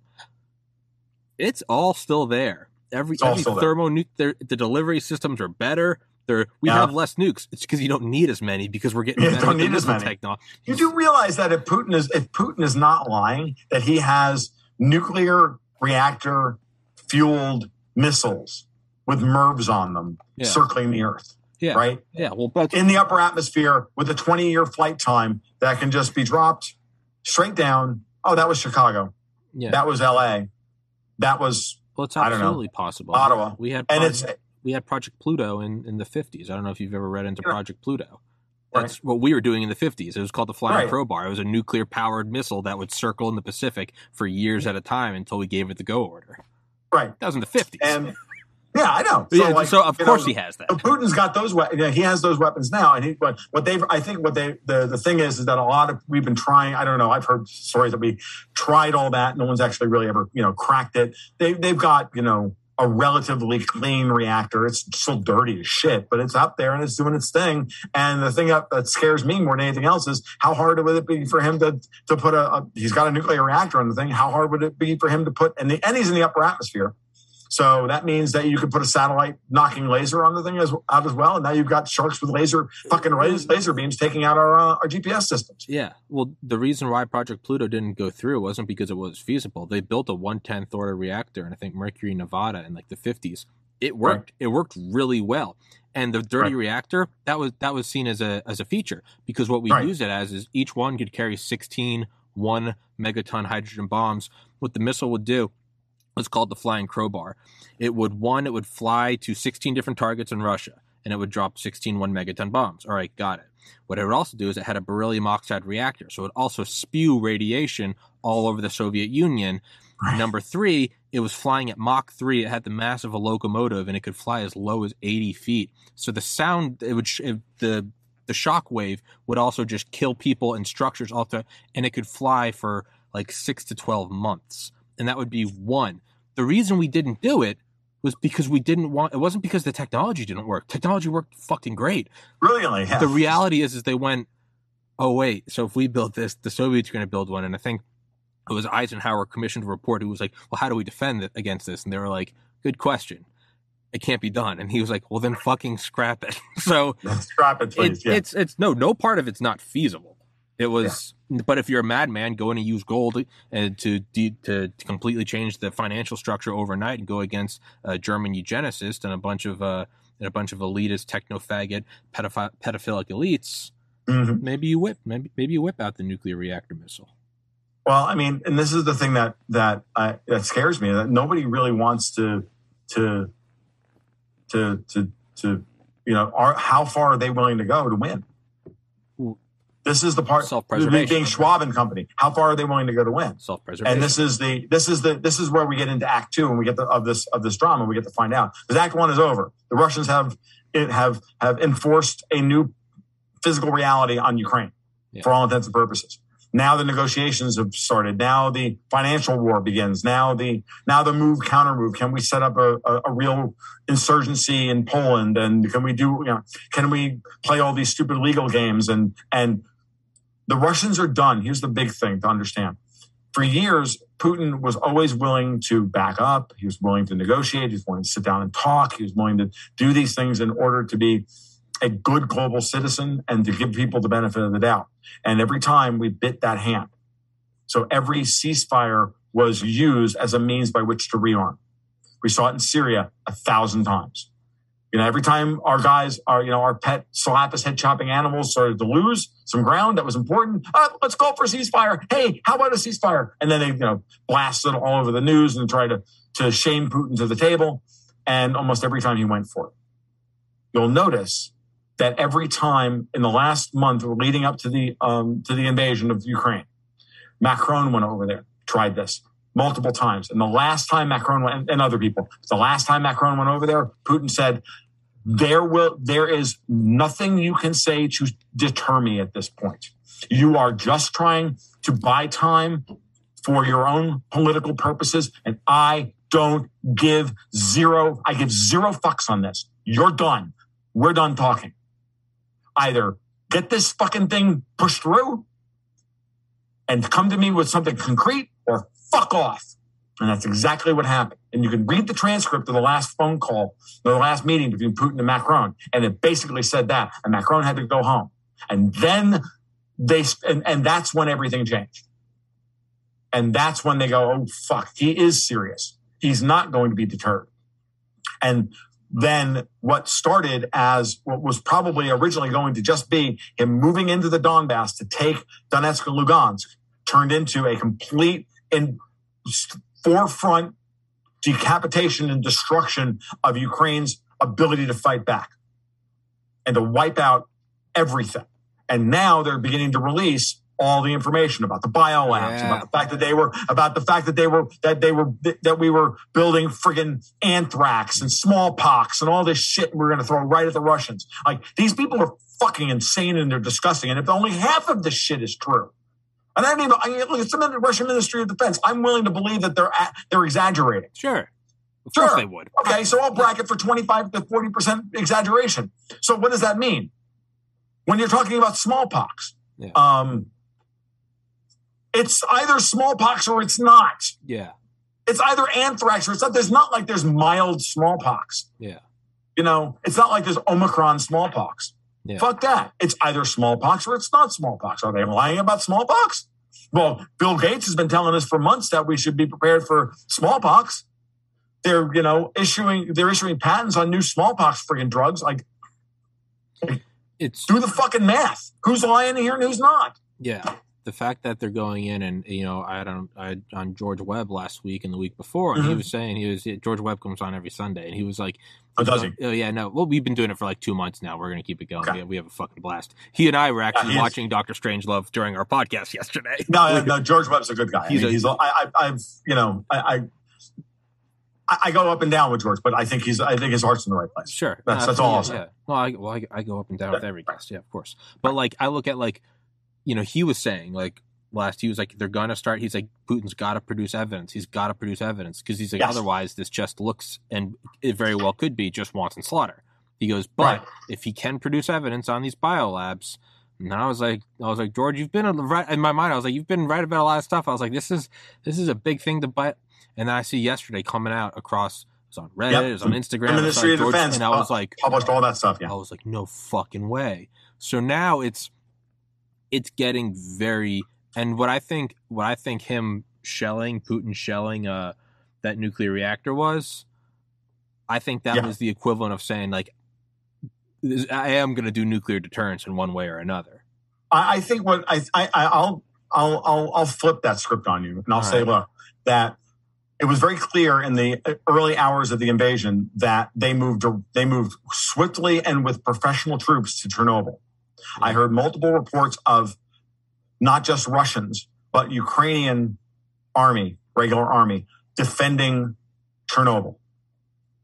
Okay, meaning they they both that everybody on both sides said Chernobyl's not allowed to be on uh, in play because Chernobyl being uh, traditionally the USSR's um, breeder reactor for plutonium 239 240 for high yield nuclear weapons. The one is Zaporizhzhia. I, am going to I'm going to pronounce it wrong. So the Zapo nuclear power plant incident. Again, bracket for you know Russian disinformation, but and we've heard this in multiple instances. And it fits with other things that we've seen from the way Zelensky is acting and the way a lot of the, the, the hardcore nationalists have been acting, which is to try and frame the Russians for humanitarian mistakes and to try and, or humanitarian uh, horrors and to try and frame them for a false flag. What I think happened here, the Russian, the Russian MOD said, look, we did not fire on the administrative building. That was a fire set by the guys who were defending it in order to try and frame us for this.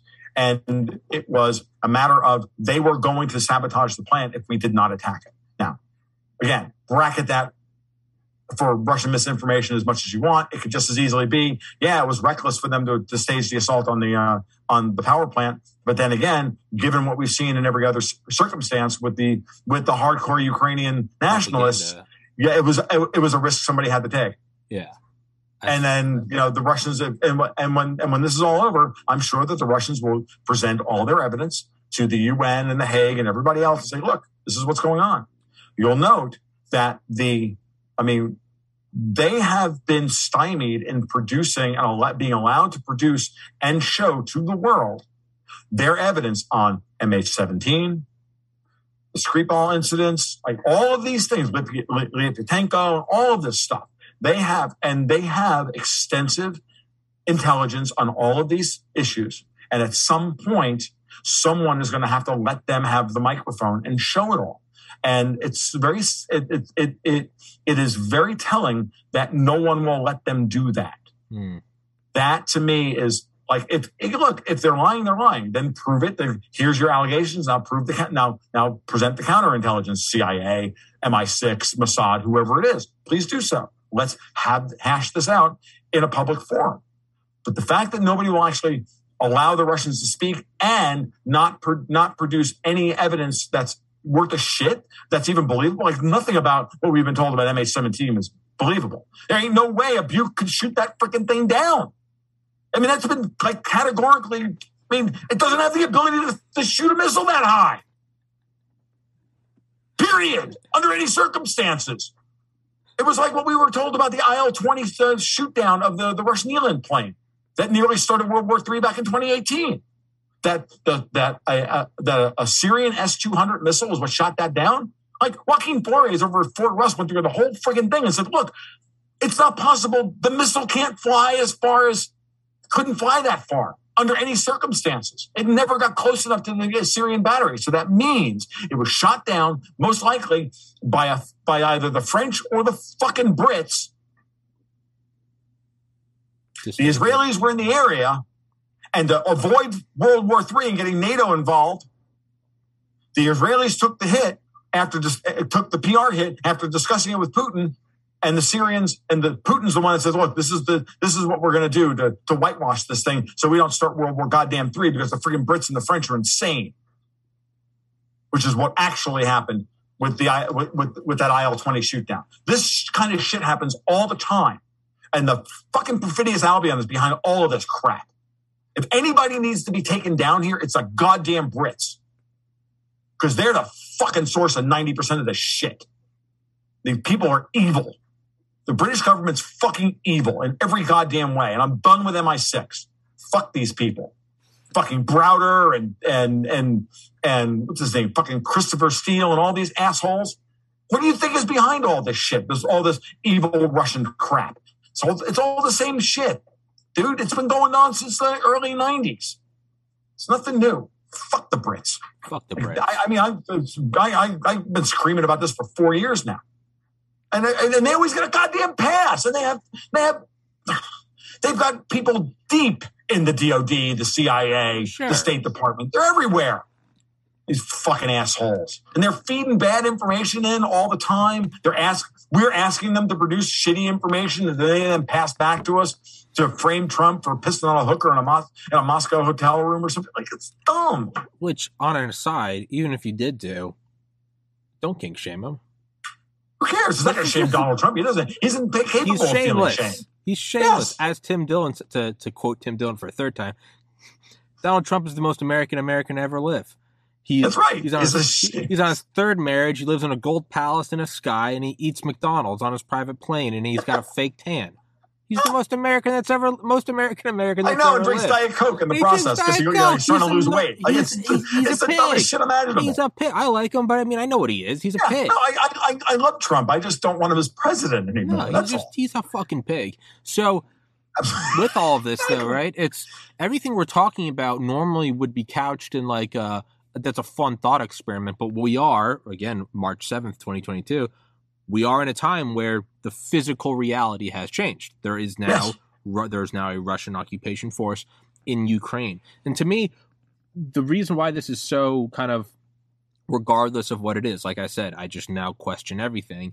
Is because for two sure. years I was lied to my fucking face, and personally knowing because I'm interviewing Dr. Malone and Dr. McCullough, I'm seeing right. both. I'm watching the news on one TV and I'm talking to them on another, and I'm going, a, one a one plus one cannot be two and three. And so I look right. at that and I look at how they gaslit all of us. It's now coming out that the White House paid all these companies to run right pro vaccine Yep. Uh, advertising. And I would imagine this is my prediction in the coming months. We're also going to see collusion between big pharma and big tech about suppressing ivermectin, hydroxychloroquine. That's just a matter of time. We're seeing all of yep. this come out. But what was? But let's now let's put ourselves back in 2020. What did it seem like? This massive monolithic thing moving in one direction with one narrative. So let's just take right. that for what it is. Now let's look where we are now on March 7th, 2022. There's this mathic, massive monolithic machine, the Swift banks, MasterCard, Visa, Facebook, everything. It's they're all moving and there's one narrative, one narrative they're, only. They're, they're trying Putin, to cancel Dostoevsky for Christ's sake because he's Russian. I mean, Putin man so... bad, Ukraine good. It's as simple as replace Ukraine with vaccine and replace yep. Putin with with fucking Joe Rogan ivermectin. It's that's what it is, and it's they're all or, moving. Or anti-vaxxers. They're now they now want to they they they they they've you know they're doing the same thing that happened to Italians and Germans and Japanese Americans here in the United States. Yeah.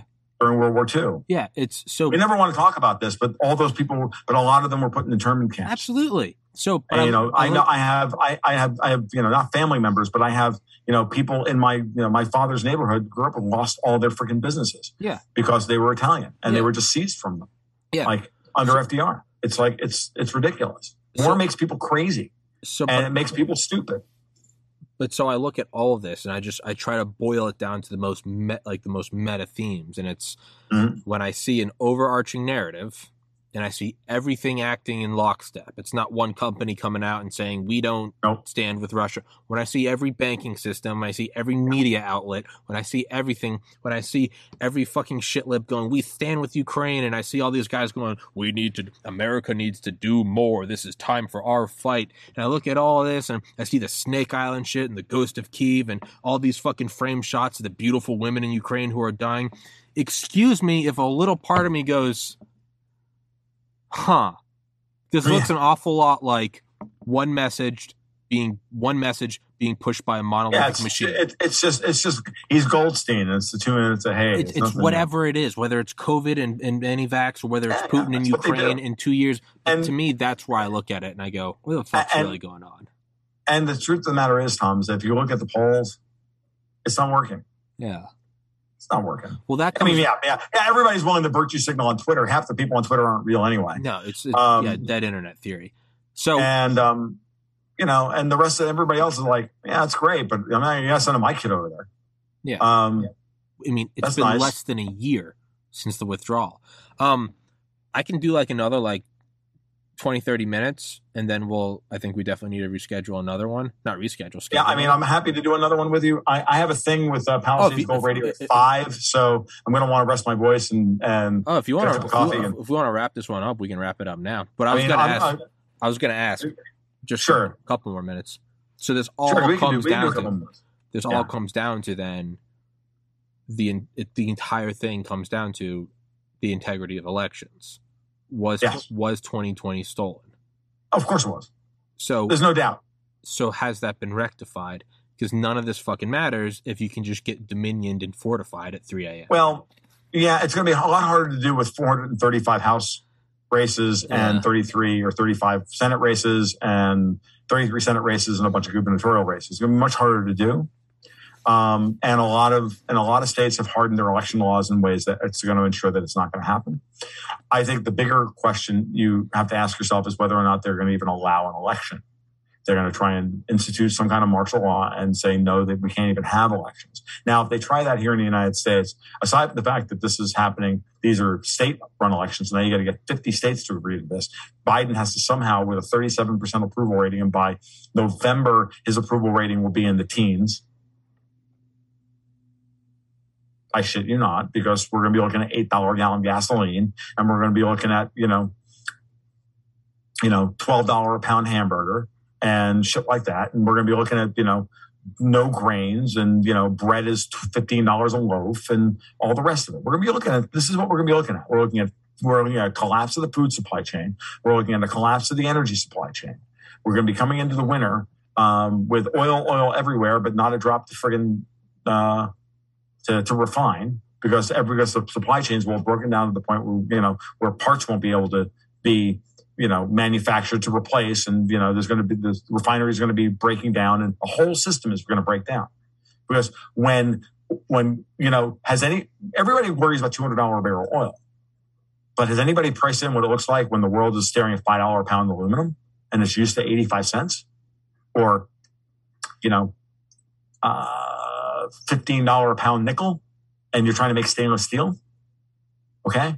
Or like I saw this morning that, you know, Coal Titan Peabody is probably got to file for bankruptcy because they had a whole bunch of friggin' um, hedges blow out because they're, uh, you know, the, the price of coal is spiked. Okay.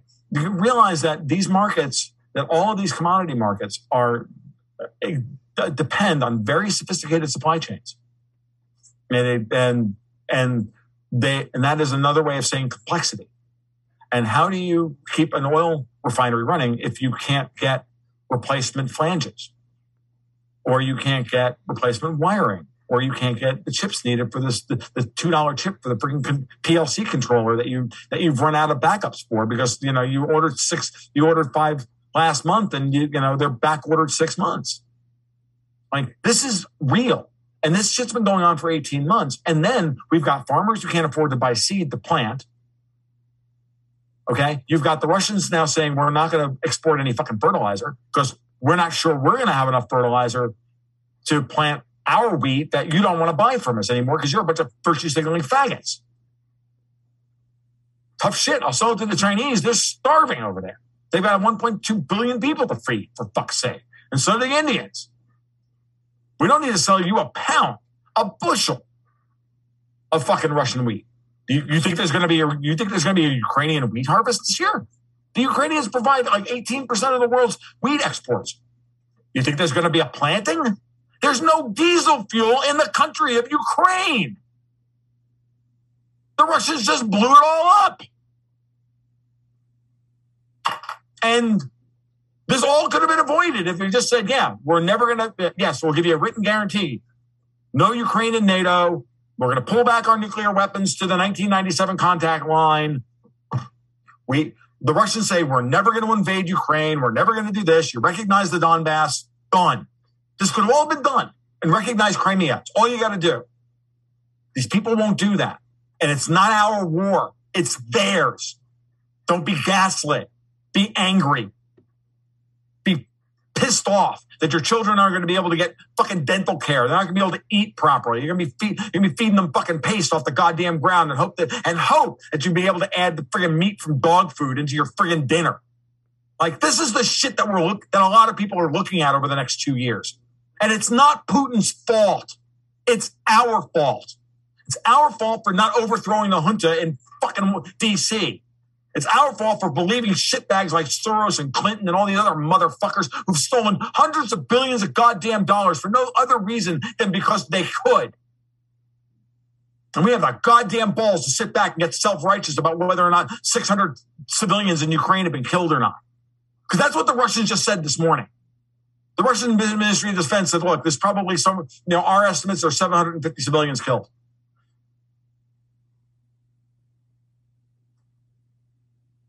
And we could have avoided all of this if you just turned over the friggin' Azov battalion.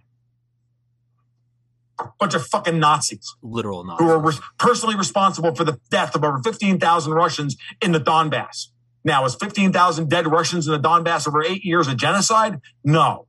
Should you roll your eyes at Putin's use of the word genocide? Yes. Is 15,000 dead Russians in the Donbass a tragedy? Absolutely. Is it a genocide? No. Is it a tragedy? Absolutely. Is it worth is, but it wasn't going to stop. And the freaking Zelensky's out there saying, yeah, we should, uh, Ukraine needs nuclear weapons, which they voluntarily gave up with the Bucharest Agreement in 1994. And they wanted to tear that whole thing up. And it's madness.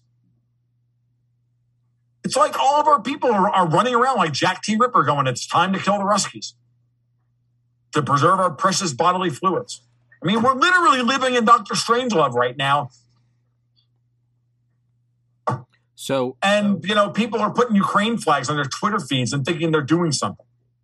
well, those, Fuck off. They're not real. Those, they're, those are NPCs. I mean, I know truly, that. truly, these are people that, that there is there's not original thought in their head. They don't. Yeah. They've gone from that their arms are still bleeding from their fucking 19th boosters. They're holding up the the flag. They, there's nothing. They're not.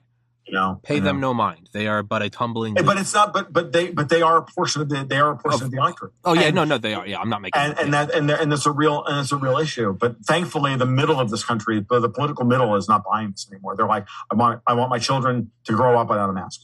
Yeah, it's We're done. Well, that's the so kind of to wrap that. That was a beautiful rant, by the way. I commend you. That You're was, welcome. That was I was I I strive to I strive to have great rants, and that was a good one. I I recognize it, but like, so I look You're at serving, sir. Yeah, but I look at all that and I go, okay. So to me, it's kind of like the whole, like we said earlier, the competition, right? The bankers, the Pincer against the Schwab. What we're seeing now is we're seeing a, a more and more complex system who now have a direct interest in free and fair elections. Mhm. That's what we're seeing. And to Yeah. me, I think we're. I think we're. I think. I think we've. I, I wrote an article months ago saying I think we've reached peak Davos. Yeah. Um, and this was this was and when i wrote it i really thought i was ahead of the curve.